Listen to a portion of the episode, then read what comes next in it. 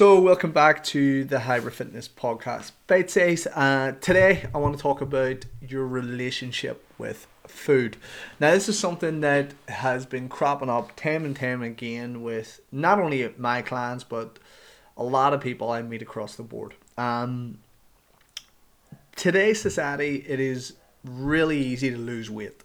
Now, that may not seem um, easy because some people are struggling to lose weight, but we have more information than we have ever had at any one time about how to lose weight.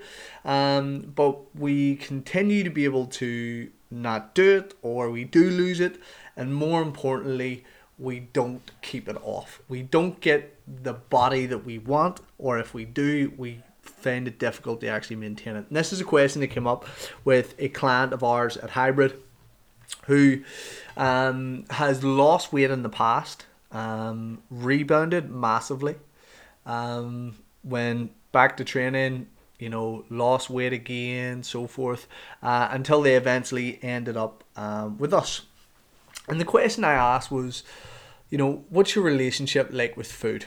Um, and again, like all the usual things, I eat pretty healthy, I eat really good, so forth have a couple of vices. You know, I might enjoy a takeaway every so often and a glass of wine, whatever it is. Um, till it's got to the point now where when I wasn't training, I'd have half a bottle of wine every night, right? So basically, based on what that person was saying, healthy and so forth, um, there's there's a poor relationship with food there, and and you might be going, well, how do you know that? Because I've been in this industry long enough, and what I can tell you is when people eat super clean all the time, right, they're going to binge somewhere. Okay, whether it's a night out, whether it's something, you know, like an event or even just rewarding themselves, they get a promotion, whatever that may be. But there is going to be some form of binge or reward or whatever it is that's going to break that clean eating cycle. Now, the thing is, people attach healthy eating, clean eating to a better physique. And for the most part, yes, it is going to help you look better, feel better, and so forth. But body composition and health are not in direct correlation. So, what does that mean? Like, you can be eating healthy food, but still be overweight and still not be in great shape, okay? Because you're just overeating too much. Okay, it doesn't matter how healthy it is, doesn't matter if it's olive oil, if it's good, fresh, healthy, fresh ingredients. Um, it doesn't matter. What matters is that you are in a caloric deficit. Now, on the other end, you can have body composition and you can lose health. So, for example, try a 1000 calorie or an 800 calorie NHS diet, um, starve yourself to death, lose weight, get to your goal weight, but performance and health in the hole. Okay, so the reason why I brought up this particular person is because this particular person was what most people are. They're all or nothing. They're either all in with their efforts of clean eating, cutting out all the junk, um, you know, not drinking, basically cutting anything fun out of their life and going all in on fitness and nutrition. And again, that's great from an accountability standpoint, from getting results standpoint. The thing is, the long term relationship with food never, ever gets addressed. And what that means is this person in particular will continue to rebound um, and then binge, and then lose weight, and then binge, and so forth until either they end up in that cycle for the rest of their life or they address their relationship with food.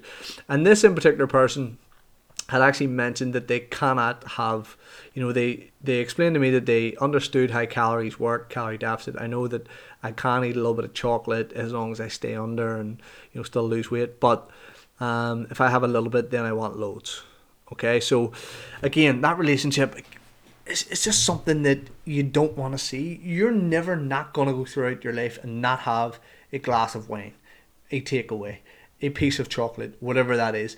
And if you have this type of relationship with food, what is going to happen is you are going to feel guilty when you binge because you are going to binge. It doesn't matter what you do, the human body and the fact that you'll be stressed or there's highly palatable, great tasting food around you or sweets or whatever, you're going to eat these things. So, here's what I would suggest to you. Okay, look at what has worked for you in the past. Okay, so what sort of diet or what has worked for you in the past to get into shape, right? And forget about it. Yes, don't look back and go, oh, well, you know, I used to do this, I ate super clean and then I lost weight. This is the problem. What has worked for you in the past is not necessarily going to work for you in the future. And if it does, it never works as well. And also, the fact is, no matter what other diet you try, or something new, or you know, something that's probably healthier than what you did, your default setting is to go back to what you know what has been successful for you in the past. And that is essentially holding you back from getting future results. And more importantly, keeping those results. Okay, so keeping the results is now the hardest thing to do. Okay, losing weight is not the hardest thing. Keeping that weight off is nigh the most difficult thing to do. And again, there is a shit ton of information, more information than we've ever had before of how to do it. People are still really confused about it, and that's where somebody like a coach comes in. Okay, so let me tell you um, an example of an, another one of our clients before. Okay, and again, hopefully you get this concept of what I'm going to talk about, which is reverse dieting. Um, I've probably talked about it on on um, other podcasts, but pretty much what you're going to do is when you reach your goal or target weight, you're going to diet out of your diet.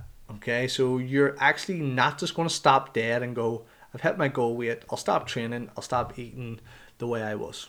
Okay, the research shows that the habits that you maintain is going to make it easier for you to maintain weight loss. So, for example, if you train three days a week and you eat a calorie controlled meal plan, no, you know, cutting things out, quite sustainable, um, you can eat on the go and so forth. And you, you're quite active, you walk, you cycle, or you play some sports or whatever it is, the likelihood of you maintaining your weight is going to be very easy. Now, if you're someone who goes from zero, not training at all, to going in and going, I want to get results and going on holiday, training four or five times a week, sticking yourself on a really strict diet plan, and then when you hit your target weight, or even if you do, you stop training and you stop eating like that because A, you didn't enjoy it in the first place. You were just basically doing it for a means to an end to get a result. What do you think is going to happen if you stop doing that? Of course, you're going to put on weight. Like it is not rocket science. And this relationship with food is, is exactly like relationship with exercise.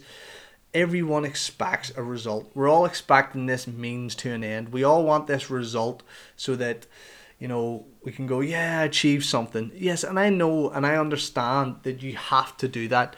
But the most important thing, okay, is your long term sustainability and health. And I know that's not sexy, it doesn't scream to you amazing transformation or whatever that may be, but it will essentially fix your relationship with food, how you look at food, how you use food, and more importantly, if you're a parent, how you get your kids to view nutrition and that is super super important. And i feel like i speak to a lot of people about this. If you have kids you are your children's rock stars okay? And basically some of the research i looked at previously was that our eating habits are ingrained from our parents and also our food legs or the food legs of the mother during pregnancy directly influences what the baby will eat okay especially in later life. And there was some amazing research around this. So you